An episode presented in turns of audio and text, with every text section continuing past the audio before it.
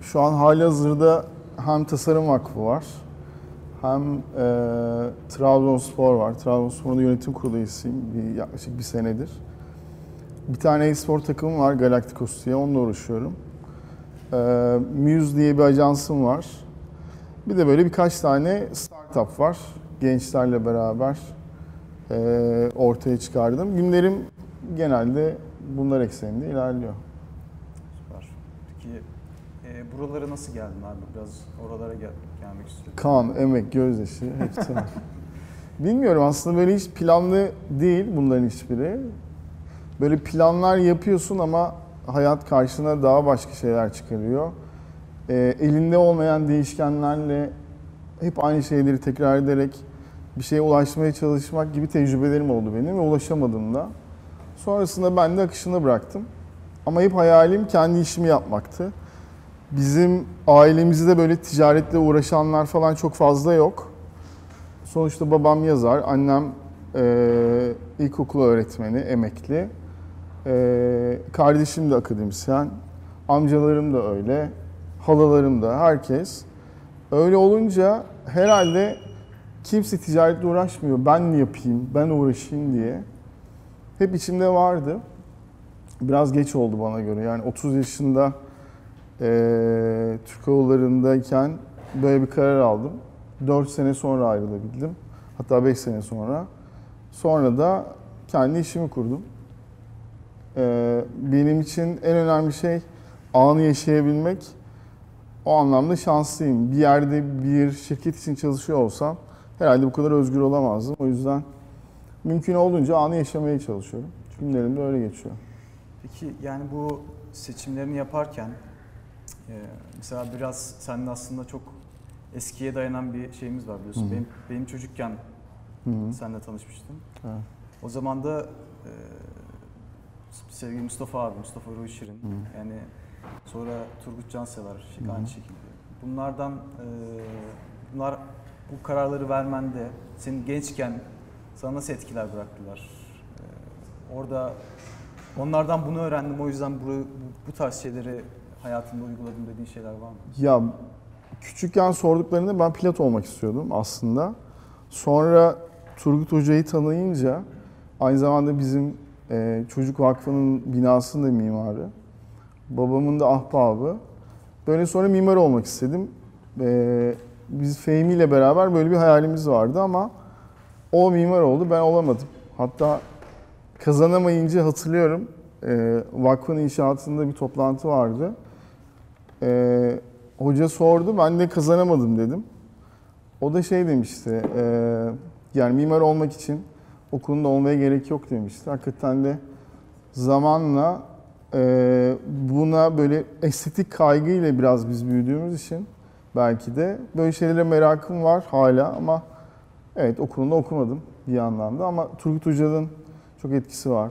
Tabii ki babamın çok etkisi var. Annemin, Mustafa Kutlu'nun çok etkisi var. Bizim çok aile yakınımız ve e, tatillerimiz hep onunla beraber geçti.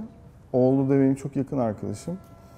Böyle hem bilge hem de çok komik birisi. Hep çocukluğumdan kalan şey o E, ve e, üzerimde hakikaten çok etkisi var.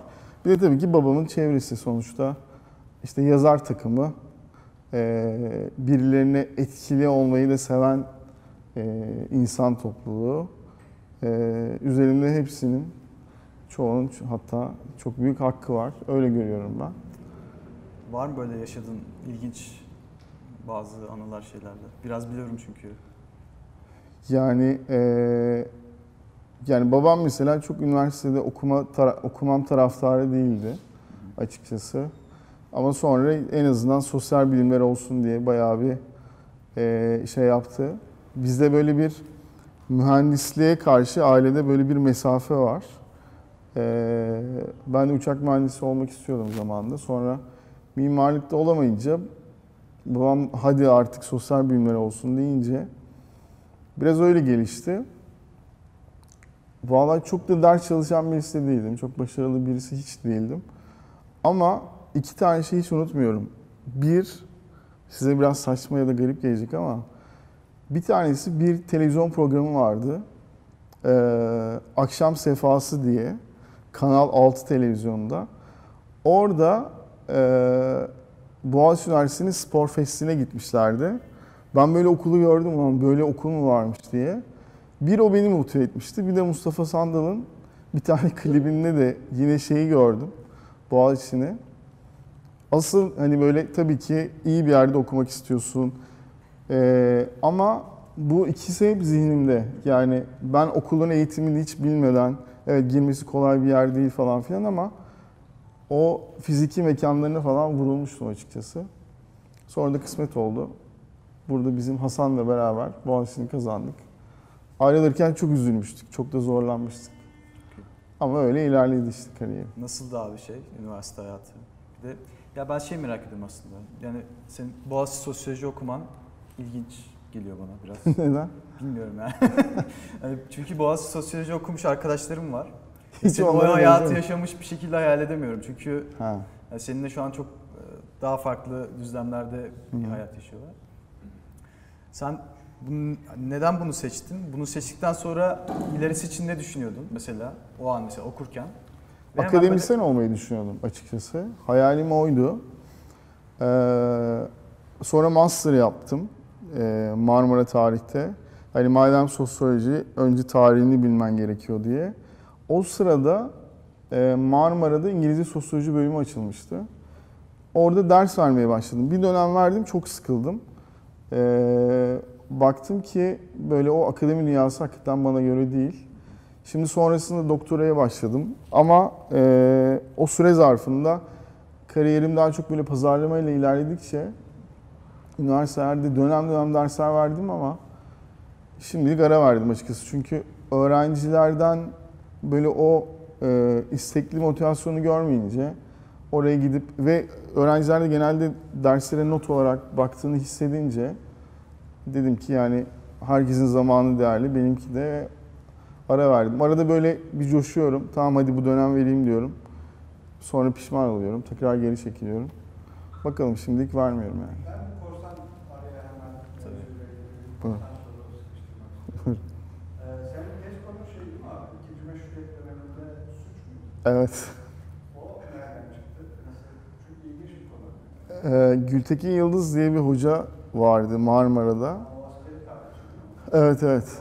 Yani e, çok kafa bir adamdı. Ben de kitapları falan sevdiğim için biraz onun da etkisiyle. Bir de tabii insan tez yaparken hiç böyle pek cesaret edilmemiş şeylere girmek istiyor. Osmanlıcam o kadar iyi olmamasına rağmen yani iki yılda biten okul bende üç buçuk sene hatta dört senede falan bitmişti. Ama onun etkisi oldu bana açıkçası. İyi ki de olmuş yani. Eyvallah. Şu anda uğraştığım şeylerle hiç alakası yok bir de ama. Evet. Peki abi şimdi o zaman biraz daha ilginç ve eğlenceli şey Türk Hava Yolları şeyini macerana geçelim yani. Orada nasıl başladın? Nasıl ilerledi şey? Sonra bir reklam müdürü olduğun şey var. Orada bir sürü e, reklam Ben master yaparken eee arkadaşlarımla bir şirket kurdum İngiltere'de. Hani biraz önce anlatmaya çalıştım ya, ticaretle uğraşmak istiyorum bir yandan ama nereden nasıl başlayacağımı da bilmiyorum. Çok yakın çocukluk arkadaşlarım İngiltere'ye gitmişlerdi dili öğrenmeye. Onlar orada hadi bi- biz burada öğrendik İngilizceyi, şirket kuralım deyince dört kişi kurduk eee, Leicester'da. Eee, şirketin ismi de Forsense'ti. Ben ondan sonraki hayatımda çok kısmet oldu böyle startuplara, şirketlere isim vermek ama e, yani bulduğum en kötü isim yani uzak ara. İşte dört kişiyiz. Akıl, sense akıl demek, dört akıl gibi. Çok facia. Hatta logosunu falan da ben yapmıştım. E, o süre zarfında böyle tekstille ilgili bir işti bu. Bayağı Merter'de, Zeytinburnu'nda mekik dokudum böyle iki buçuk üç sene falan. Sonra onların yine Türkiye'ye ailenin zoruyla dönme isteği şey olunca ben de o sırada tezimi bitirmeye çalışıyorum. Bir yere girmem lazım. O iş istediğimiz gibi gitmediği için. E, askerlik istemediği için biraz da. Askerden hep kaçma hayalim vardı çünkü. Ki belli bir sürede kaçtım. Ben de Türk yollarına girdim. Daha sonra kabul ettiler. Orada başta akademideydim. E, Havacılık Akademisi'nde. E, işte böyle eğitim tarafı sonuçta kitaplar, kişisel gelişim falan biraz daha o konulara meraklıyım diye.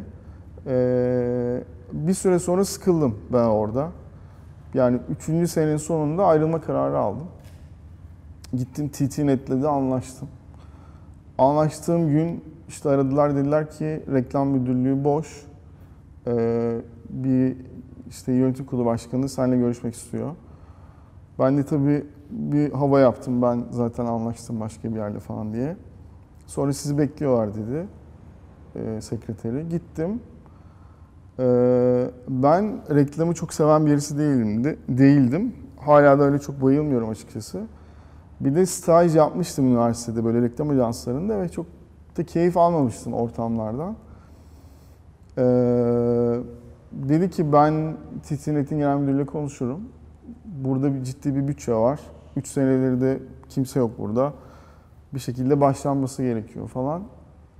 Sana bir saat süre dedi. Sonra ben de kabul ettim açıkçası. Kabul edince tabii reklam hem de böyle bir mesafeliyim. Ee, bir formasyonum yok, hiç bir eğitimim yok. Ee, biraz böyle işte sosyoloji mezunları ya da sosyolojiye ilgilenenler biraz böyle iletişime yatkın oluyor diye kendimi kandırıyorum. Bir de kendini kabul ettirmen lazım bir yandan. Bir de bahsettiğim zamanlar böyle 2008'ler falan. Yani şey zamanlar. Yani bu, bu ne anlar reklamdan gibi bakıyorlar falan böyle. Ajanslar o dönemde böyle daha mesafeliler. Türk Hava Yolları ile ilgili böyle bir algıları var zihinlerinde. Bunlardan işte çıkmaz falan diye. Harika motivasyonlar tabii bunlar benim için. Dedim ki benim ne yapmam lazım? Bir eğitimini alsam, kursa gitsem böyle şey olacak. Millet gülecek yani. Reklam müdürü olmuş ama eğitimini yeni alıyor falan diye. Böyle reklamdan çok iyi anlayan, aynı dili konuşabildiğim iki kişi vardı. Bizim ailece tanıdığımız. Onlarla çok vakit geçirdim. Bir de çok kitap okudum o dönemde. Sonra şunu fark ettim. Reklamla uğraşan insanlar zaten çok kitap okuyan tipler değil. O bana daha farklı bir özgüven getirdi açıkçası. Beni tabii ki şöyle bir şansım oldu. Çok rahat bıraktılar ve çok özgür bıraktılar.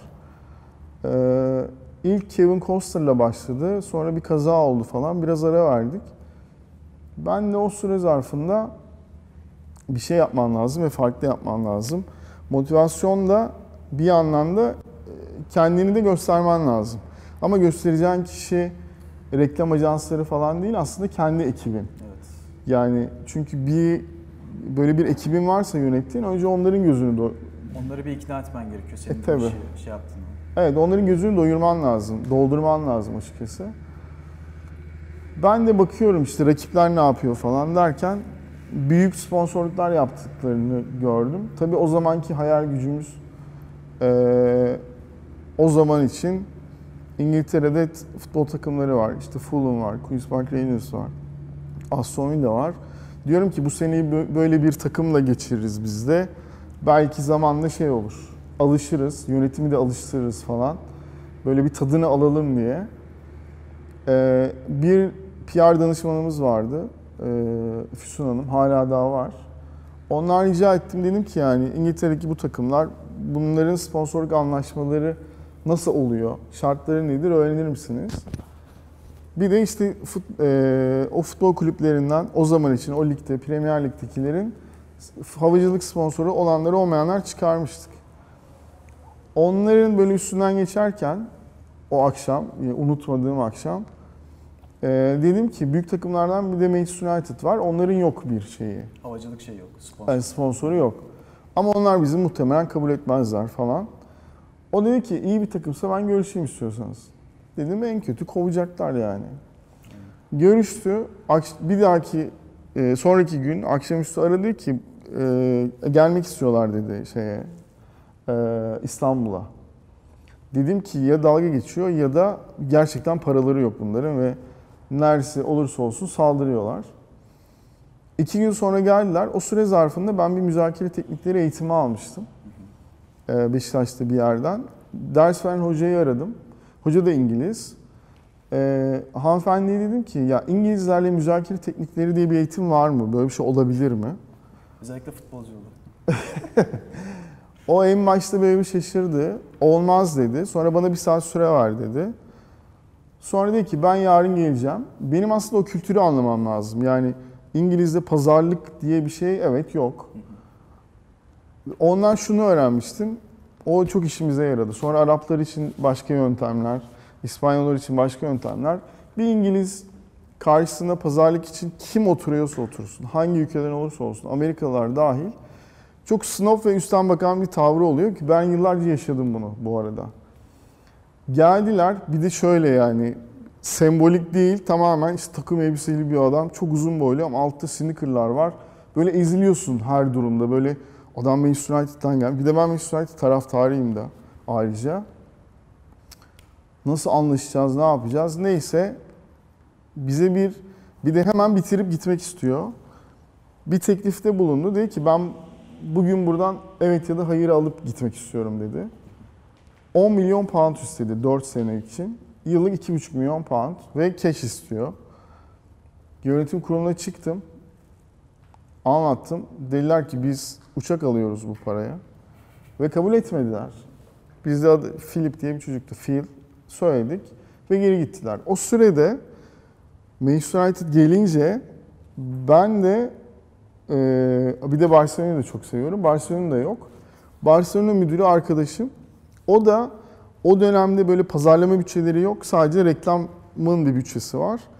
O da şey istiyor. Yani e, seyahat acenteleri için e, kombine istiyor. Yani onları maçlara götürecek falan. Ve bunu reklam bütçesinden karşılanmasını istiyor. Pazarlık yapıyor bizle. Ben de o böyle çok ısrarcı. Dedim ki ya Manchester United burada sen de Barcelona'da görüş. Bunun için. Ya olur mu öyle şey falan filan. Manchester United gitti. Bir hafta sonra Barcelona geldi. Barcelona tam Akdeniz. Yani şöyle örnek vereyim. Manchester United'ı çok e, pahalı işte bir de sonuçta misafirin bir restorana götürmüşken e, Barcelona'da yöneticileri Şavak Usta'ya götürdüm Fatih'teki. Ciğerci. Tabii tabii. Orada bir lokal lezzetler falan deyince hemen böyle tav oldular falan. Ve çok kısa sürede bitti o. Ee, Manchester United'ın istediği paranın yarısına ve onun yarısı da barter olmak üzere anlaştık. Onlarla anlaşınca da Manchester United geri döndü. Dedi ki ee, o Philip biz ben azar işittim board'dan. Meğersem Türk parası varmış. Sen anlaşamadın. United anlaştı. Gelmek istiyorum. Dedim gel. Barcelona anlaştı. Manchester United Evet. bir daha şimdi O haberler çıkınca tabii şey oldu. Böyle olunca da onlar geldi ve ilk verdikleri teklifin e, yaklaşık yüzde kırkına onlarla da anlaştık. Öyle de bir serüven başladı futbol kulüpleriyle. Çok iyi abi. Peki biraz bu şeyi ben merak ediyorum. Bu Messi ile yaşadığın e, böyle biraz süreç var. Hı hı. Hem böyle şaşırtıcı bir reklam süreci var. Hem de e, aynı zamanda Barcelona'da bu Kral Kupası, Hı hı.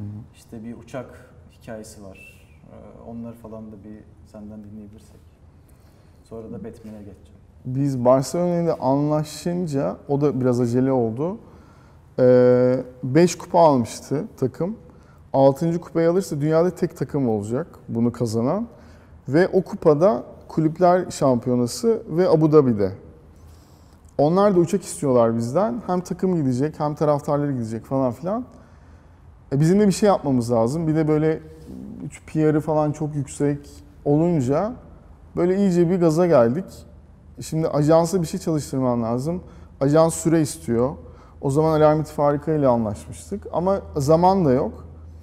Ben de ondan sonra da hiç yapmadım bu arada bunu. Yani işlerine karışıyor gibi de olmak istemedim ama çaresizlikten. Biz uçağın, giden uçağın üstüne onlar indikten sonra 6 tane kupanın yer aldığı bir görsel böyle üçen bir şeyden tatbik ettik. Başka türlü olmayacak çünkü. Yani dolayısıyla kazanmaları gerekiyor şeyi, e, kupayı. Başka bir çözüm yok. Kazanamazlarsa da rezil olacağız bu arada. Şu kupayı çok da uçağa şey yaptınız yani. Tabii tabii. Ve uçak geri döndü normal turunda. Bundan sonra başladı kupa. İlk maçı kazandılar. Finaldeler. 1-0 mağluplar. Biz de sponsorlar ve e, yönetim kurulunun ailesi, yönetim kurulu onlarla beraber seyrediyoruz. Yanımda da benim Abu Dhabi başkonsolosu oturuyor. O da bizim gibi heyecanlı falan. Bizim tek derdimiz şimdi orada yani doğrusunu yanlışını hala bilmiyorum ama bir şey yaptık ve ondan gol yemememiz lazım. 1-0 sonra bir oyuncu değişikliği oldu. Pedro diye bir oyuncu girdi. 1-1 oldu. Önümüzde Pedro'yu düşürdüler ve hakem hiçbir şey vermedi. Ben ve bir arkadaşım daha biz böyle biraz fanatik bir taraftar gibi böyle çok ciddi tepki gösterdik hakeme. Ve böyle 3-4 sırada atladık. Öyle o şeydesiniz. E, Abu Dhabi'deyiz. Abu Dhabi'sinden de şeyde protokol tribününde. Evet evet onlarla beraberiz yani. Protokol tribününde 3-4. Evet evet evet evet aynen. Öyle olunca biz bir ara tabii kendimize gelip geri dönünce böyle herkes bize bakıyor. Bunlar ne yapıyor falan diye. Sonra aldı Allah'tan Barcelona kupayı. Döndük akşam. Çok da geçti zaten maç. Ee, bunlar bir tane şampiyonluk yemeği düzenliyorlar. Ve sadece şeyler var. İşte yöneticilerin aileleri var, futbolcular var, onların aileleri var falan. Biz de çağırıyorlar. Biz de herkesi çağırıyorlar gibi bir de çok geç olmuş. Sabah uçağımız var falan. Gitmek istemedik. Israr ettiler. Böyle gittik. Böyle yürümeye başladık. Üç kişiyiz. Adam bizi gördü. Böyle bir anons eden biri var. O merdivenli basamakların başında. Oradan geleni görüyor, anons ediyor. İşte futbolcular falan da geliyor. İşte Messi, Puyol falan filan. Böyle Turkish Airlines demeye başladı ama böyle kırık bir şey sonuçta İspanyol. Sonra herkes bizi alkışladı falan. Gittik oturduk. İnsanlar e, bizim oradaki tepkimizi anlayamamışlar. Böyle onlardan daha heyecanlı olmamızı.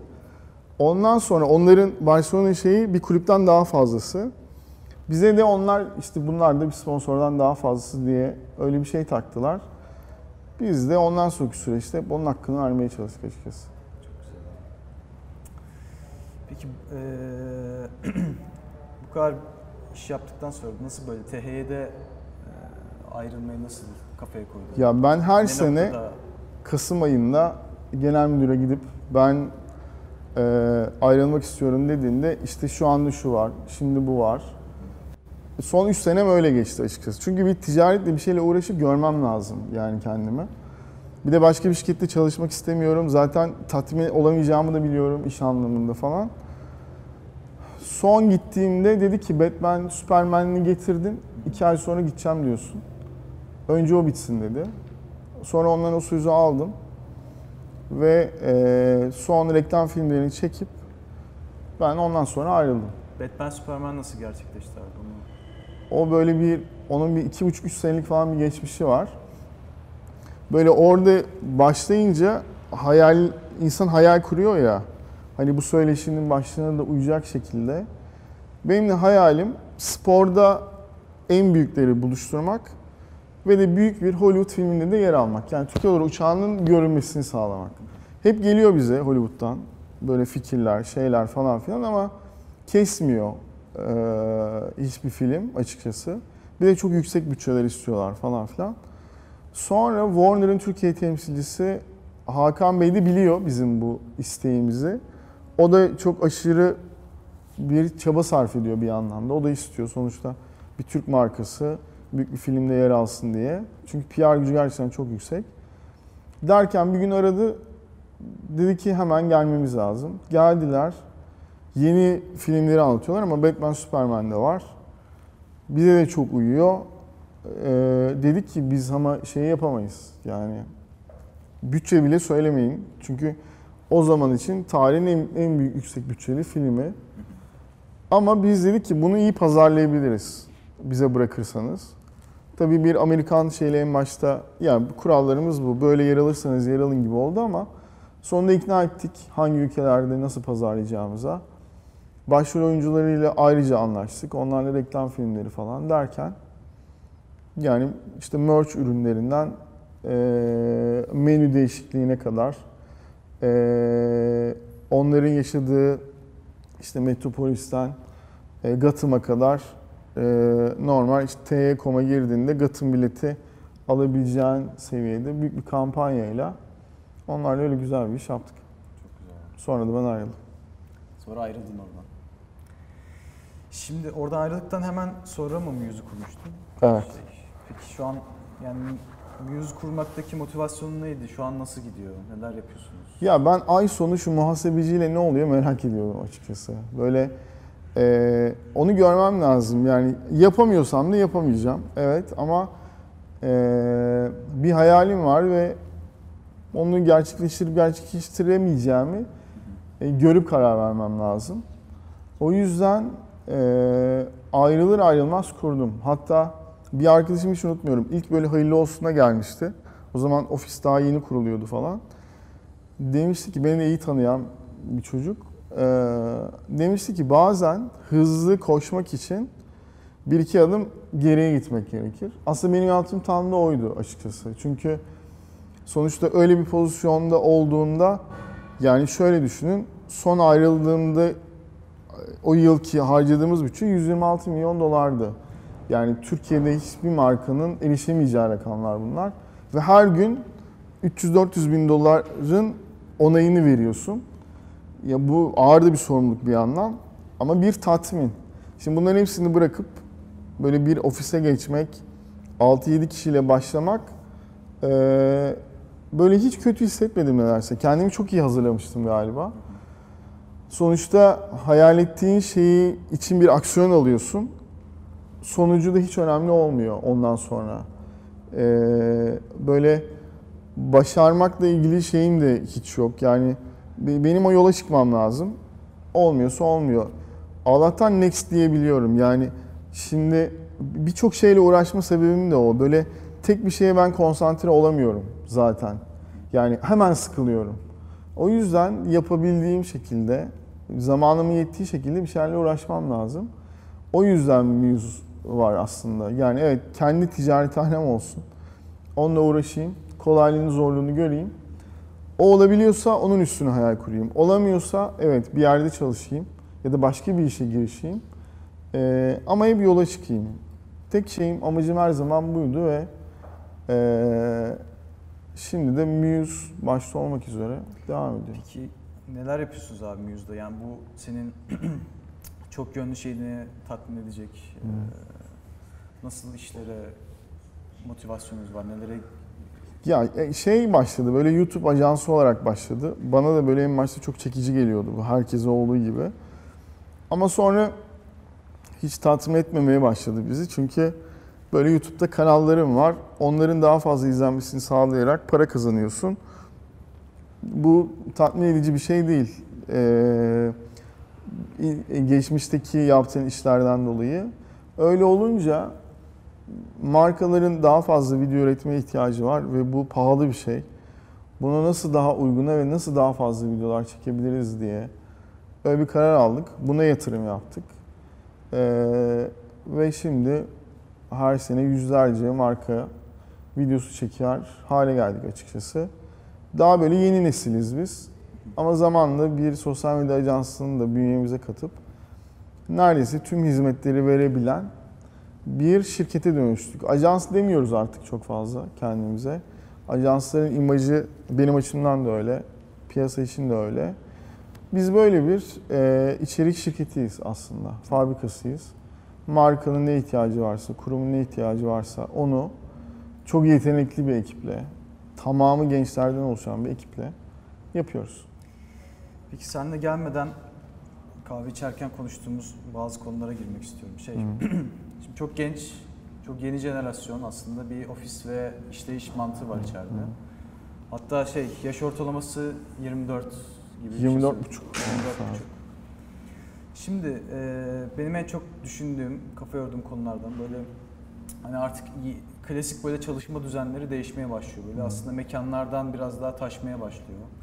E, bu konuda mesela siz nasıl bir çalışanlarınıza yönelik bir strateji izliyorsunuz? Onların daha kreatif, daha yaratıcı olması için neler yapıyorsunuz? Ben eskiden şuna inanıyordum. Böyle bu hikayeler var ya siz okumuşsunuzdur.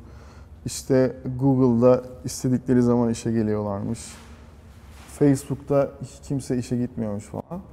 Sonra oralara da gidince, yerinde görünce San Francisco'da hepsi kitaplardaki yalanlardan ibaret olduğunu fark ettim açıkçası. Yani takım çalışması varsa yani istisna durumlar hariç o ofiste olunması gerekiyor. O zaman ofisin bir kültürün oluşması gerekiyor. Ki oradan böyle hakikaten orijinal şeyler çıkabilsin. Böyle olduğu için ben açıkçası mümkün olduğunca gençlerin çalışmasına istiyorum. Yani öyle bir önceliğimiz var. Yeni mezunlar ağırlıklı biz işe alıyoruz. Önce ciddi bir staj süresinden geçiyorlar. Ee, ben o süreçleri yaşadığım için mümkün olduğunca hızlı atlatsınlar. Ciddi sorumluluklar alsınlar ve e, daha kendilerini ortaya koyabilsinler istiyorum. Ee, yani aslında ofis benim iş hayatında tecrübe ettiğim iyi şeyler, kötü şeylerin toplamından oluşuyor açıkçası. Dolayısıyla e, bizdeki erkeklerin hemen hepsi oyuncu. Yani bizde işte birkaç görüşme oluyor. Son görüşmede ben benim ilk sorum her zaman oyun oynuyor musun? Yani oyun kültürü bizim ofiste çok önemli erkekler için. Ee, kızların da hemen hepsi oyun oynuyor. Ya telefonunda ya bir şekilde. Çünkü bizde her öğlen oyun oynanıyor sonuçta. Yani o, o kültürü anlaması lazım. Ee, ve şimdi zamanla geliştirdiğimiz kendimize göre e, mola alışkanlıkları var. Şimdi daha fazla bir de yakın zamanda tasarım merkezi ruhsatı aldık bakanlıktan. E, orada bize harika bir şey öğrettiler açıkçası. Yani eğitim çok önemli ama biz o, o tarafta biraz eksik kaldığımızda fark edince şimdi e, tüm çalışanlar için ayrı ayrı onların da fikirlerini alarak böyle eğitim programları oluşturuyoruz. Eylül'den itibaren aralarında master'a teşvik ettiklerimiz de var. Biraz böyle şunu yapmaya çalışıyorum ben açıkçası. Ben bir yerde çalışsam ne olmasını isterim? Her gün işe gitmek istemeyebilirim. Canım sıkıldığında işten ayrılmak isteyebilirim. Bunların hepsi bizde özgür açıkçası. Böyle özgürlüklerimiz var. Bunu biliyor herkes. Ben bugün ofiste olmak istemiyorum diyorsa evet gidiyor. E, iyi kendi yetiştirmesi gerekiyorsa sadece iş yetmiyor. O zaman evet eğitim alsın. İşte koçlar gelsin, destek olsun gibi. Biraz e, geçmişteki iş hayatımın e, etkileri var gibi. Anladım abi. Ya biraz da aslında böyle inkübasyon merkezi gibi. Daha böyle aslında e, çünkü şey de çok kolay da mesela dışarıdan birisi gelip de angaje olabiliyor. Onu, da fark ettim. Olabilir. Mesela bir örnek vereyim. Şimdi bizi videoya çeken Cafer'le Cem'in hayali, burada söylemek zorundayım, ee, korku filmi çekmek. Ama bana gösterdikleri örnekler böyle çok kötü. Düğün fotoğrafçılarının çektiği korku filmleri falan. Biz de bunu yapmak istiyoruz falan deyince ikisi e, ben elimden geleni yaparım dedim ama yani böyle de olmasın. İşte o üç harfler falan hiç olmasın. Şu bu derken şu anda gerçekten abartmıyorum. Netflix'e gidebilecek böyle aylardır ikisi çalışıyor. Gidebilecek hikayeler çıktı. Ya oradan o kültürden o hani e, hayalleri aslında film yapmak, korku filmi çekmek değildi. Böyle karşılıklı birbirimizi cesaretlendirince aslında çok güzel hikayeler çıktı. Bir gün hakikaten Netflix'te görebilirsiniz yani. yakında o zaman. Ama böyle Netflix'te Netflix herhangi bir Türkiye'de bir çekim yaparken böyle ifşa olduğu zaman Hı hı. direkt böyle iptal ediyormuş öyle bir şeyler değil mi? Yok zaten hikayeler böyle çok Türkiye hikayeleri değil. İyi süper o zaman. Abi şimdi o zaman ben böyle biraz daha iş, iş hakkında konuştuk. Daha önceki işte üniversite hayatı, kariyer falan. Şimdi biraz daha sana dair birkaç soru sormak istiyorum. Hı. Aslında benim de yani bir kardeşin olarak merak ettiğim şeylerim. Böyle mesela yapmaktan şu an böyle en çok keyif aldım. Ya ben şunu yapıyorum, bana çok katkı sağlıyor ve hem de keyif alıyorum dediğin şeyler neler mesela günlük hayatında veya iş hayatında da. Yani oğlumla oyun oynamaktan çok keyif alıyorum açıkçası. Böyle e, genelde o yeniyor artık. O yaşa geldi ama Hangi oyunları? FIFA oynuyoruz, yeniyor. LoL oynuyoruz, açıkçası yeniyor. Satrançta da yeniyor. Her şeyde yeniyor. E, hakikaten yeniyor. Ben onu yenilmiyorum yani. E, yeni mekanlar keşfetmek benim de hoşuma gidiyor. Böyle gustosu yüksek arkadaşlarım var. Şanslıyım. Ee, çok tavsiye eden arkadaşım oluyor. İyi nitelikli şeyler seyretmekten hoşlanıyorum. Bir tane kütüphane yapmaya çalışıyorum çocukluğumdan beri e, açıkçası. Böyle e, eskiden sayıyordum da işte 1000 oldu, 1200 oldu falan. Artık saymıyorum da. Ama her gün bir kısmı ofiste. e, her gün böyle bir onlar yerinde mi diye bakmak hakikaten hoşuma gidiyor. Günde ortalama bir buçuk, bir buçuk saat okumaya çalışıyorum. Çok nadir sekiyor bu. E, ama genel itibariyle yani en çok diye bir şey yok ama galiba kitaplarla vakit geçirmek en çok keyif aldığım olabilir. Peki, e, şimdi böyle çok klasik bir soru vardır yani 10 yıl içinde kendini nerede görüyorsun, ne hayal ediyorsun işte, ne yapmak Trabzonspor'un şampiyon olduğunu görmek istiyorum. Net. Olmayacak. Gülerken böyle hani ihtimal yok anlamında mı? Gül- Böyle müstehsi değil değil mi? Aslında biraz da Trabzonspor'dan çok bahsetmedik ya. Bu Trabzonspor'dan şeyi anlatman lazım yani bu oflulara ikna sürecini. Yok ben ikna edilemediğini anladım yani. Sonra bir şüphe oldu bende. Ulan ben de mi acaba böyleyim? İkna etmesi çok zor çünkü. Yani Trabzonları genel olarak ve yani ben mesela bunu bir Malatyalı arkadaşıma anlattığımda diyor ki ya Malatyalılar da öyle ama bu kadar olduklarını zannetmiyorum. Yani Trabzonlular her işten anlıyorlar. Çok iyi anlıyorlar. Hiç ikna olmuyorlar. Senin işini senden iyi biliyorlar. Bir senem benim böyle alışmakla, alıştırmakla geçti. Ama sonuçta bir şeyi yaptığını gördüklerinde ikna alıyorlar. O zaman böyle yelkenler suya iniyor. Şimdi böyle 2-3 aydır kampanyalarda falan o şeyi yaşıyorum açıkçası. Ama ikna etmek çok zor. Çok çok zor yani. Allah kolaylık versin. Eyvallah. Peki şeyi merak ediyorum. Mesela 10 yıl önce ben şunu yapmak istiyordum dediğin ve yaptığın bir şey oldu mu veya sence 10 yıl önce hayal ettiğin 10 yıl önce kafe açmak istiyorum. tamam. O zaman daha, daha iyi. Her Türk fırsat. gibi. bir 10 sene sonra da kafe açmak istiyorum arada. Ama o zaman daha İstiyorum yani. oluyor Bir ara bir franchise aldım arkadaşlarımla. Sizin Mekancılık böyle çok çok güzel bir şeymiş. Ama olmadı, tutturamadım. Çikolata şelalesi gibi bir şey O da var. vardı, evet. O da olmadı. O, o tarz, ya bu arada çok Türkiye olarak de böyle çok iş girişimim oldu benim açıkçası. Yani ticaretle uğraşmak istiyorum ya, ailede kimse yok ya. Hepsi fail oldu. Ya bir gün bir kitap yazarsam bayağı bir kısım yani başaramadıklarım, başarısızlarından dolar. Peki bir önemli bir karar alırken yani nasıl yani bu, bu TH'yi bırakmak da olabilir veya o başarısızlıkla sonuçlanan ticari işlere atılmak da olur. Hı hı. Yani neye göre karar alırsın? Nasıl alırsın kararlarını? Birisine danışarak mı? Yani danıştığım insanlar her zaman oluyor ya da ailem oluyor açıkçası. Ama şunu yapıyorum mesela babamın hayır diyeceği bir şeyi babama sormamayı öğrendim ben. Çünkü bende böyle bir onay mekanizması var. Biraz onaylanma ihtiyacı hissediyorum. Alamayacaksam galiba artık büyüyor muyum ya da büyüdüm mü? Böyle e, o onay almam gereken durumlardan biraz kaçıyorum. Biraz başında buyruk hareket edebiliyorum ama konusuna göre mutlaka soruyorum insanlara açıkçası. Peki o sorduklarına göre mi mesela karar alıyorsun yoksa kendin inandığın şeyi Genelde son zamanlarda böyle sorduğumda yani doğru insanları sormayı da öğrendim bir yandan da açıkçası. Mümkün olduğunca o işle ilgili insanlara sordukça daha doğru cevaplar alıyorum ve kararlar da o ölçüde daha doğru ilerleyebiliyor. Eskiden bir ticari fikrim var ve bunu ben çocuklu arkadaşlarıma soruyordum ve olmuyordu. Çünkü eee, böyle genelde vazgeçirme üzerine kurulu oluyordu bu. sen Çünkü cesaretli değilse eğer e, hele şey de zor oluyor. Eğer aile, kendi ailesinin işini yapıyorsa benim gibi birini anlaması çok zor oluyor arkadaşlarım. Onu bayağı geç de olsa fark ettim. Ama ilgilileri ne mümkün olduğunca mutlaka soruyor. Şimdi çok böyle hızlı bir soru cevap Hmm. session yapacağım. Peki. En sevdiğin kelime nedir? Sabır. En nefret ettiğim kelime buydu. Ama artık en en sevdiğim o.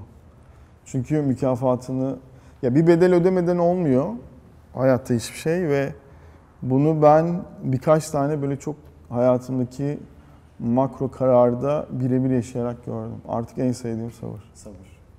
En nefret ettiğin kelime. Başarı. Neden? Yani çünkü çocukları bizi de böyle hep daha ilerisi için yetiştiriyorlar. Hep başarılı olman lazım. Bir şeyi başarman lazım. Aslında yola çıkmak daha doğrusu. Yani yola çık, e, sonra gör. Başarısız olduğunda bunun maliyeti çok daha yüksek oluyor. O yüzden e, o kelimeyi hakikaten hiç sevmiyorum. Oğlum. Buyurun. biraz bağlantılı olduğunu düşünüyorum. Hı hı. Hani dediniz ya, akışına bırakmayı seviyorum. Zaten benim hayatınızda farklı farklı bir şey hı. Ben de açıkçası kendi hayatımda mesela farklı farklı şeyler yapmayı, her yaptığım farklı şeyde kendimi biraz daha keşfetmeyi, biraz daha tanımayı çok seviyorum bu süreç bana çok keyifli geliyor. Hı hı. Ama hani insanların böyle strict şeyleri var işte. Özellikle Türkiye'de bu çok daha fazla. Çok. İşte şimdi bu yaştaysan bunu yapman lazım. Hı hı. Şu yaş e, artık şuna geçmen lazım. Ben mesela mimarım, mimarlık okuduysan işte şunları şunları şunları yapman lazım. Aa nasıl babanın yanında mı çalışıyorsun? Ne alaka? Sobacılıkla mı uğraşıyorsun? Böyle böyle şeyler var. Bu kadar böyle farklı farklı şeyler yaptığınız bir hayatta eminim size de ne seviyededir bilmiyorum ama bu tarz şeyler gelmiştir insanlardan. Tepkiler, Çok. Çok ailemden de. Ve bazen insan şey hissediyor böyle yani ne kadar kendinize güvenseniz ya da devam etmek isteseniz bile ya acaba insanlar haklı mı? O kadar çok geliyor ki öyle şeyler. Ben bir yerde hata mı yapıyorum? İnsan bazen bunu düşünüyor. Tabii. Bu gibi durumlarda ne yaptınız? Sizin kendi kendinize o iç şeyinizde, dünyanızdaki tepkiniz ne oldu? Düşünceniz ne oldu? Başlarda çok etkileniyordum ben de aksiyon alırken. Çok geride tutuyordu beni. Sonra zamanla şunu öğrendim. Aslında kimsenin senin yaptığınla ilgili söylediği hiçbir şey çok önemli değil. Hatta hiç önemli değil. Bir de böyle başına buyruk gidince, tabii ki başına buyrukluk böyle bir eee, plansız gitmek anlamında değil. Ama denemen lazım ve onay almaman lazım. Onun peşinde koştuğunda yani ya babam benim için ya bizim çocuk da şimdi bunu yapıyor bakın işte falan demesini beklemeden ya da annenin eee, ilerlediğinde senin tatminin benim hayatta bir şey karar verirken ben faydasına bakıyorum açıkçası. Kendime bir faydası olacak mı? Başkalarına faydası olacak mı? Ben bunu kendime kanıtladıysam isterse başka biri yani boş işlerle uğraşıyorsun desin. Ya da daha daha ağır bir şekilde eleştirsin, şey yapsın. Hakikaten hiç umurunda olmuyor insanın. Ama bunu yaparken belli şeyleri insanın erişmiş olması gerekiyor. O sonuçlar aslında o özgüveni veriyor. O zaman diyorsun ki bir yerden sonra kimsenin dediği o kadar önemli değil. Ama dediğiniz süreçlerden ben e, geçtim açıkçası. Ya ben bu arada Türk Yolu'nda reklama başlarken de babam mesela yani sen bir yerde mi çalışacaksın? Akademisyen olmak varken. O, onun için daha kutsal bir şey çünkü. Akademi daha çok kitaplarla işte bilgi üretmekle ilgili bir şey ve o çok daha kutsal. Düşün ya ben reklam müdürü oldum. Televizyonda reklamlar dönüyor falan. Babam hiç bana şey yapmıyor. Hiç sormuyor. Ya bunu siz mi yapmışsınız falan bile demiyor. Ama insanın bir yandan sonra umurunda olmuyor. Çünkü başkasının hayatını yaşar hale gelirsen o zaman kendi gerçekliğini kaybediyorsun. O zaten ölüm gibi bir şey. Yani yaşıyorsun ama ceset oluyorsun. Ama dediğiniz yollardan bayağı geçtim ben de. Bu arada başka soru sormak isteyen varsa gerçekten şey sorabilir. Bu böyle daha interaktif, daha aslında tecrübe paylaşımı yapmak istediğimiz için o yüzden çok teşekkür Ben ederim. bir soru sorabilirim. Tabii abi. Ee, Birincisi, e, grubuyla bir alakası var mı? Ya ben 17 tane isim belirledim. 16 tanesinin patenti alınmıştı. Muse çok fonetiğini böyle çok sevdiğim bir isim. Grupla alakası yok. Ee, Muse diye bir şirket varmış ama 10 yıl geçmiş yenilememiş. Bize sahiplerine avukat ulaştı, sordu. Dediler ki biz devam etmeyeceğiz. Öyle de oldu. İkincisi de sen marka üzerine aynı zamanda çalıştın. Yani bu konularda uzmansın. Neyse. Ee, yurt dışındayken, yani yurt dışında yaşarken insan hakikaten sürekli şeyi hissediyorsun yani. Hani böyle doğru düzgün Türk marka yapımında falan. Hı hı hı. Yani olsa işte görsel falan. Özellikle işte mesela Amerika'da falan daha çok bunu hissediyorsun. Son uluslararası kullanım markanın görünürlüğü var, onun yok. Mesela senin startuplarla ilişkinde böyle bir hedefin var mı? Yurt dışında bir marka oluşturmak falan gibi düşünüyorum ama. Ben şimdi orada tadını aldığım için aslında bizdeki startuplar ne varsa onların hepsindeki motivasyon tamamen bu. Yani bir fikir geldiğinde sadece Türkiye ile ilgiliyse kimse ilgilenmiyor onunla. Çünkü öbür tarafta ya bu böyle milliyetçilik olarak görebilirsiniz bunu ama yani böyle onunla uğraştığınızda önemli hale geliyor. Ya bir Türk markasının Amerika'da herkesin bilmesi lazım. İngiliz'in bilmesi lazım. Ve bunu yaşadıkça bununla ilgili de yüzlerce ekip ödül alınca bundan sonraki hayatını çok etkiliyor açıkçası. Yani Muse de İstanbul'da kuruldu ama e, hayali İngiltere'ye gitmek, Dubai'ye gitmek. Dolayısıyla o dediğinizi birebir yaşadığım için bizim ekiptekilerin de bir kısmı e, zamanında Türk Yoluna hizmet veren ajanslarda çalışmış çocuklar olduğu için o motivasyon içeride tamamen o şekilde ilerliyor. Peki abi çok hızlı devam ediyorum sorulardan. Ee, seni motive eden şey nedir genel olarak? İş hayatında veya? Yani faydasına bakıyorum ben. Bu babamdan öğrendiğim bir şey açıkçası. Yani fayda zarar şeyine baktığında ki o zarar daha çok maliyet oluyor ve zamanla alakalı oluyor. Ee, bir şeye karar verirken de hep yani artısı eksisi her şeyi eskiden bunu yapmıyordum ama sonra birinden öğrendim. Her şeyi yazıyorum ben. Bazen sayfalar sürüyor ve öyle karar alıyorum ve altında faydalı olduğuna inandığım bir şey çıkarsa ondan sonra devam ediyorum. Peki seni herhangi bir şekilde demotive eden, yapacağın bir işte veya alacağın bir kararda Hı hı. şeyler neler oluyor? Kriterler, faktörler. Böyle pesimist, pesimist insanları ben çok sevmiyorum. Onu fark ettim. Çünkü o gerginlik oluyor bir yandan da. Yani olmuyorsa da evet yani e, insanlar olmadığını hep olumsuz üzerinden götürerek e, şey yapmazlar, o sonuca ulaşmazlar. Daha böyle olumlu insanlar etrafımda olsun istiyorum, istiyorum açıkçası. Peki bir daha işte üniversiteye dönsen liseye böyle hangi mesleği tercih etmek isterdin? Bir daha Akademisyen gelsen- olurdum dermiş. Yine bak. Ama hangi şey? Kesin akademiyle hiç uğraşmazdım. Master yaptığıma ya da doktoraya falan mutluyum ama eee, daha fazla iş hayatında olmak isterdim açıkçası ve kitap yazmaya başlamak isterdim. Yani e, iyi bir benim hayalim bu arada iyi bir hikaye anlatıcısı olmak. Yani çok böyle eee, bildiğiniz bir şeyi bile dinlenebilecek şekilde anlatabilmeyi çok isterdim açıkçası. Eee, böyle okuduğum şeyler de biraz eee, beni ona götürsün istiyorum. Ama yazar olmak isterdim. O zaman asla yapmayacağım meslek olarak da akademisyenlik. Kesinlikle. tamam o zaman son soruya geçiyorum. Ama öncesinde çok ufak bir Galaktikos'tan da bahsetmeni isteyeceğim. Tabii ki. Şimdi yani bu biraz işte gençlik hayalleri, süreç içerisinde yaşarken kurduğumuz planlar, yaptığımız planlar, kurduğumuz hayaller ama hep hayatta gerçekleşen de bazı e, süreçler var. Bütün aslında söyleşinin de amacı buydu yani bunu e, bir şekilde tartışmak, paylaşmaktı. Peki sen yani bu e, nasıl yaşadın yani şu anda da e, önünde bir planın var mı, bir şey başarmak istiyor musun yoksa daha çok bütün hani hayatında akışa bırakarak mı yoksa önüne çıkan fırsatları değerlendirerek mi yoksa bir plan çerçevesinde mi yaşamaya çalışıyorsun? Ona geçmeden önce bir de ne yapmak isterdin? Aslında hayatımdaki her şeyi mümkün olsa bırakıp gençlerin Instagram kullanımını engellemek isterdim. Çünkü gençler üzerinde çok olumsuz, çok çok çok çok kötü bir etkisi var. Ben de bunu bizzat yaşadım. Yani yaptığım işin bir parçası Instagram'da vakit geçirmek. Ama şu anda 5 dakikanın altına indirebildim ve çok daha mutlu, çok daha rahat bir insanım. İnsanları çok kötü etkiliyor, gençleri. Ve Instagram'da çok vakit geçiriyorsanız emin olun mutsuz insanlarsınız. Yani bir mutlu bir insanın Instagram'a çok vakit ayırma ihtimali yok. Mutlu bir insanın Instagram'a mutluluk pozları verme ihtimali yok. Hakikaten öyle bir şeyim olsa. Ya benim oğlumla ilgili de mesela herkesin çocuğuyla ilgili bir hayali vardır ya.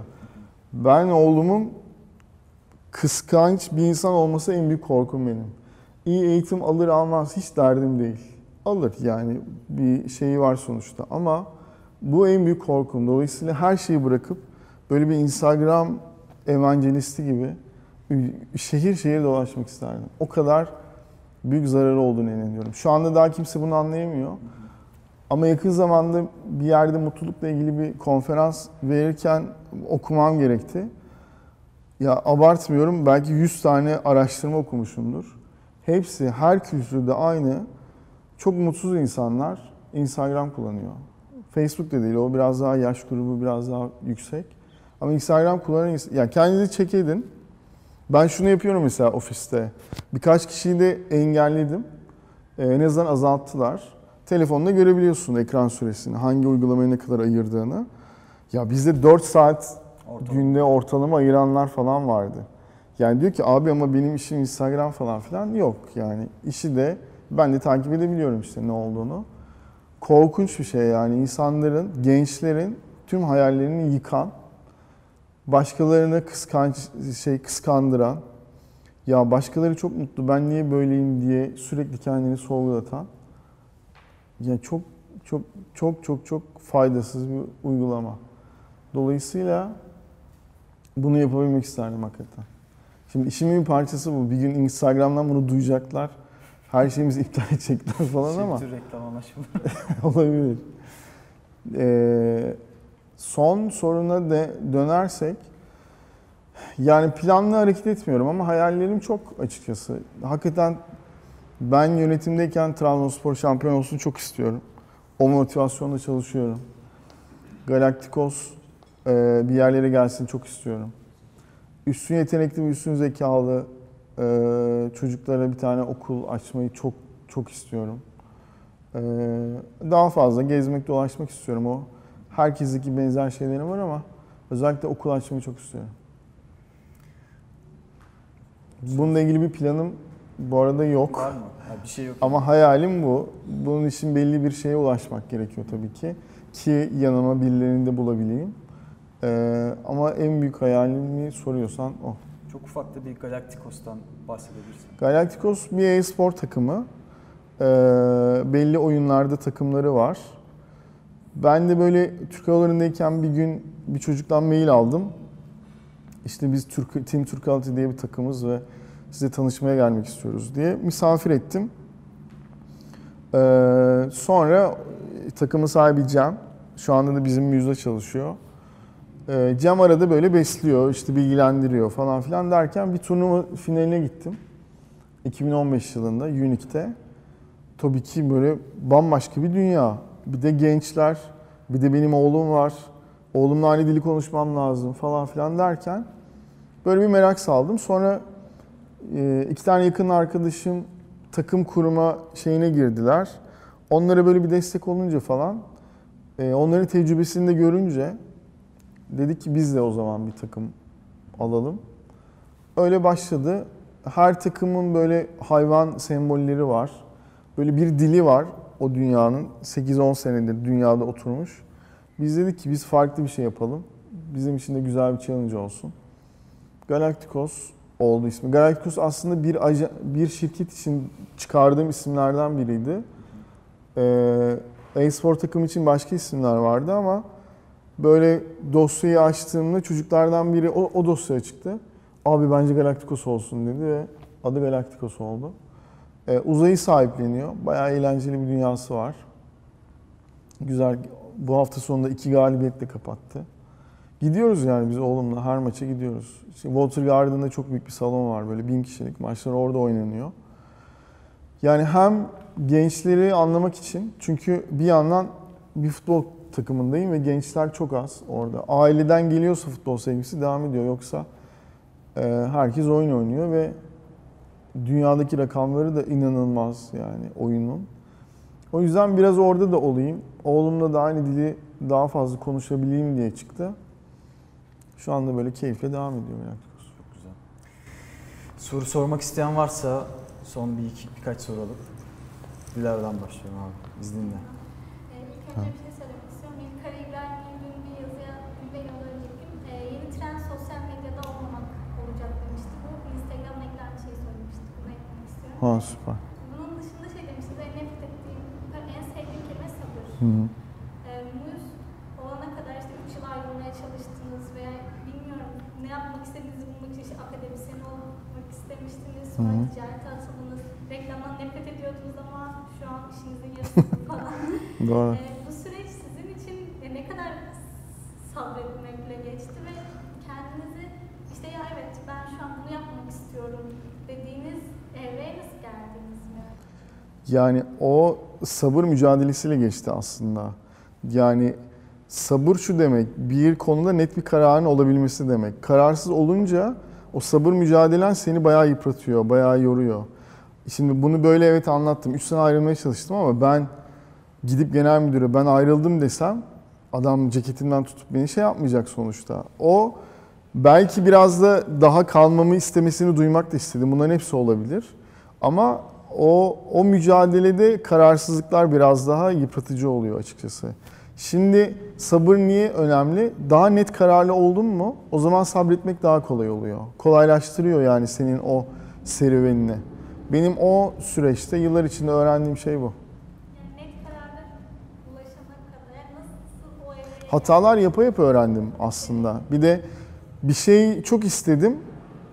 Yapınca istediğimin bu olmadığını fark ettim. Ya da bana gerçekten huzur vermediğini, mutluluk vermediğini.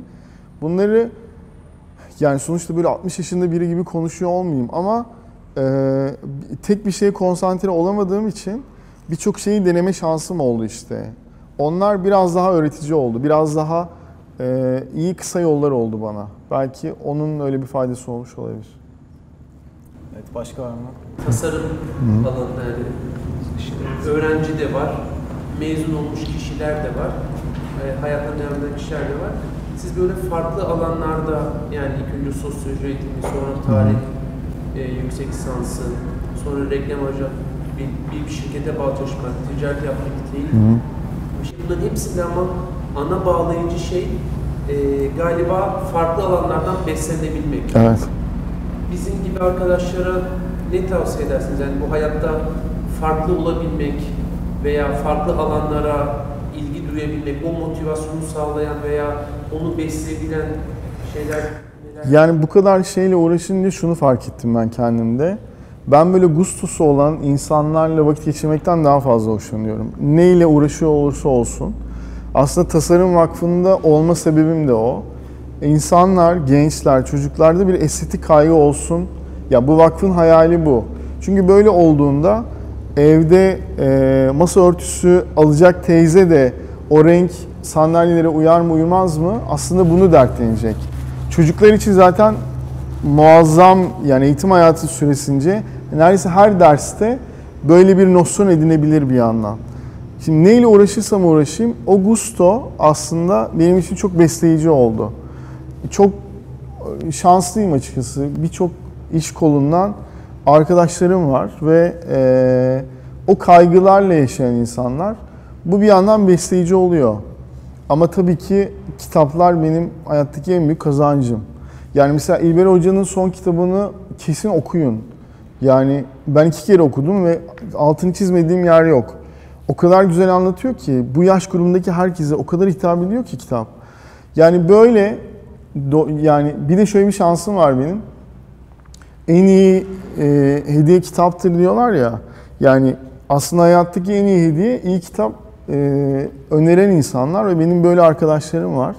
Eskiden çok boşa attığım oluyordu. Kitabın ismine bakıp satın aldım ama böyle 15-20 sayfa sonra bıraktım. Şimdi şanslıyım. Çok daha seçici arkadaşlarımın önerileriyle kitaplar okuyabiliyorum ve bunlar benim için e, en büyük beslenme kaynağı oluyor. O zaman ben bir ressamın dilinden biraz daha anlar hale geliyorum. Ya da o ressamlar ki iki tanesi burada bana öyle davranıyor da olabilirler. Ama sonuçta e, beslenme kaynaklarının çeşitliliğiyle alakalı bu. E, ve kitaplar ve mümkün olduğunca benim şöyle bir özgüvenim var kendime. Ben böyle birini e, bana fayda sağlayacağını düşüneyim.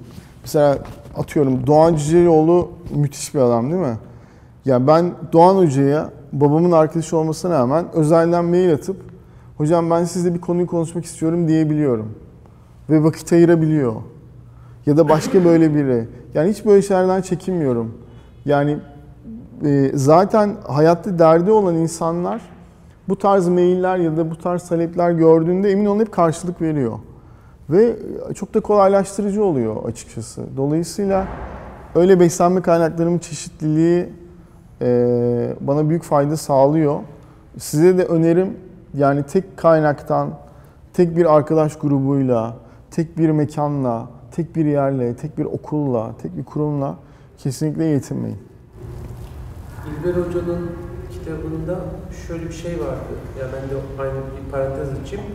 İnsanın en kendini geliştirdiği ve hayatının e, tarla gibi verimini alacağı yaş grubu 15-25 diyor orada. Aynen. Yani dolayısıyla sizin bütün hikayenizde 15-25'i daha iyi doldurduğunuzu, Hı hı. 25'ten sonra 25'e kadar dol- dolan şeyin verimini farklı şekilde kullanarak ilerlediğinizi görebiliyoruz farklı yaş grubundan. Dolayısıyla arkadaşlara 15-25 arasındaki Doğru. kısım arkadaşlar o noktadaki son tavsiyenizde Ama şeyi ben mesela İlber Hoca'nın kitabında öğrendim. Bir dil öğrenmek için maksimum 14 yaşına kadar o yatkınlığı kazanabiliyor musun? Ben bunu e, şeyde kolejde öğrenemedim. Dedim ki ya Boğaziçi'nde öğrenirim. Şöyle olmuyormuş meğersem. O kadar vakit geçirmeye rağmen o 14 yaşına kadarki şey çok çok çok önemliymiş açıkçası. Bir de şansınız varsa tabii ki yani yurt dışına gidin. E, oralarda biraz vakit geçirin. Tabii şeyler gibi de olmayın. Yani gidip dönüp de burada hiçbir şeyi beğenmeyen, sürekli ben gideceğim diye serzenişte bulunan tipler gibi ki var öyle arkadaşlarım. Onlardan da olmayın. Ama o görgüyü geliştirmek için öyle olanaklarınız varsa bence bir dakika durmayın yani. Gitmeye çalışın. Başka var mı? Sizden. Ee, en büyük hayalinizin şu anda okul açmak olduğunu söylediniz. Neden okul açmak? Yani hedef kitleniz tam olarak nedir? Yani üstün yetenekli ve üstün zekalı çocuklar bu ülkede çok yok sayılıyor açıkçası. Ee, bizim Çocuk Vakfı'nın da yıllardır dertlendiği konulardan birisi. Ben de böyle çevremizde de üstün yetenekli, üstün zekalı ama hebe almış çok çocuk olduğu için e, maddi gücü olmayan çocuklar öncelikli olmak üzere e, böyle bir okul açmak istiyorum. Yani bu böyle bizim ne kadar güçlü dediğimiz ülkelerin e, en büyük gücü aslında eğitim sistemlerinden geliyor.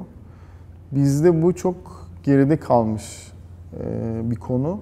Ben de sanki orada bir şeyler yapabilirmişim gibi geliyor bana.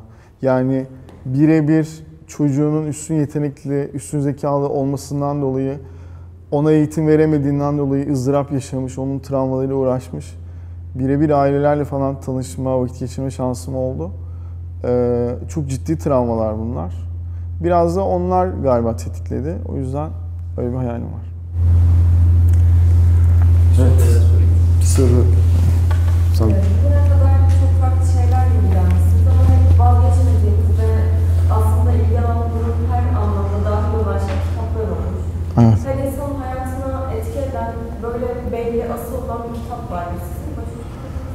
Yani Sadiliğin Gücü diye bir kitap var. Bayılıyorum ben ona. Başucu kitabım o. Ee, şimdi yeni çıktı. Herkese onu tavsiye ediyorum. Ne Zaman diye bir kitap var. Daniel Pink'in. Çok çok iyi bir kitap. Ee, böyle bir fikri olan, bir şey kurmak isteyen, bir yola çıkmak isteyen herkes için Yeni Yılın Girişim diye bir kitap var. Onu çok seviyorum. Ama hayatımda en sevdiğim kitabı soruyorsanız o e, Ahmet Hamdi'nin Saatleri Aleme Enstitüsü. Onu harbiden ya oradaki o hayal gücü her zaman benim böyle hayranlık duyduğum e, müthiş de kalem zaten. Hani betimleme gücü her şeyle müthiş. E, o kitaplar çok böyle benim kitaplığımda dur ve mümkün olduğunca da e, sevdiğim insanlara o kitaplardan hediye ediyorum. Peki Buyurun. sizden. Ben de kişisel gelişim anlamından çok güzel örnekler, e, kendinize has e, tecrübeleri dinledim. E, arkadaşlara da herhalde örnek olacaktır. Sosyolog olarak toplumsal gelişim anlamında neler hedeflenmeli? Hani e, neler düşer, ne açıdan düşünmek lazım? Yani bence herkesin bireyselde bir muhit bulması lazım. O muhit mesela bu, bu vakıf o muhitlerden biri. Yani bir muhit oluşturup o muhitin içinde yer alıp ya bu üç kişilik bir grup da olabilir. e, yüzlerce insanın olduğu bir grup da olabilir ama yani önce o bireyin kendisinde ne yapmak istediğinde bitiyor. Sonrasında o beslenme kaynaklarına sahip olduktan sonra zaten toplum ister istemez bir dönüşüme girer. Ki her toplum 15-20 senelerde bir artık bu teknolojinin gelişmenin hızıyla beraber o dönüşüme giriyor. Sanki Türkiye biraz geç kaldı gibi. Çünkü insanlar her şeyi bir yerlerden bekliyor ama kendi dönüşümlerini bir türlü sağlayamıyorlar. Bence önce kendi dönüşümlerini sağlama derdine düşmeleri lazım. O olduğunda zaten o zaman benim bir mekana, bir yere, bir kuruma ihtiyacım var çıkacak ortaya ve her şeyi ondan beklememeye başlayacak. Dolayısıyla o muhit, bir muhitte yer almak bence bu zamandaki en önemli şeylerden birisi. Teşekkür ederiz. Bir arkadaş daha var. Ha. Tabii buyurun. Ee, Şey demiştiniz, arkadaşlarımın hani kitap önermelerinden dolayı ben de kitaplar okumaya başladım ama benim takip ettiğim kişisel gelişim insan, konuda ve insanlar genelde kitapları kendimizin bulmasını, hatta kitap önermenin iyi bir şey olmadığını söylerler. Siz neden? Beni çok iyi tanıyan arkadaşlarım direkt abi bu kitabı çok seversin diye geldikleri için ve onu deneyerek ben de bir yandan gördüğüm için.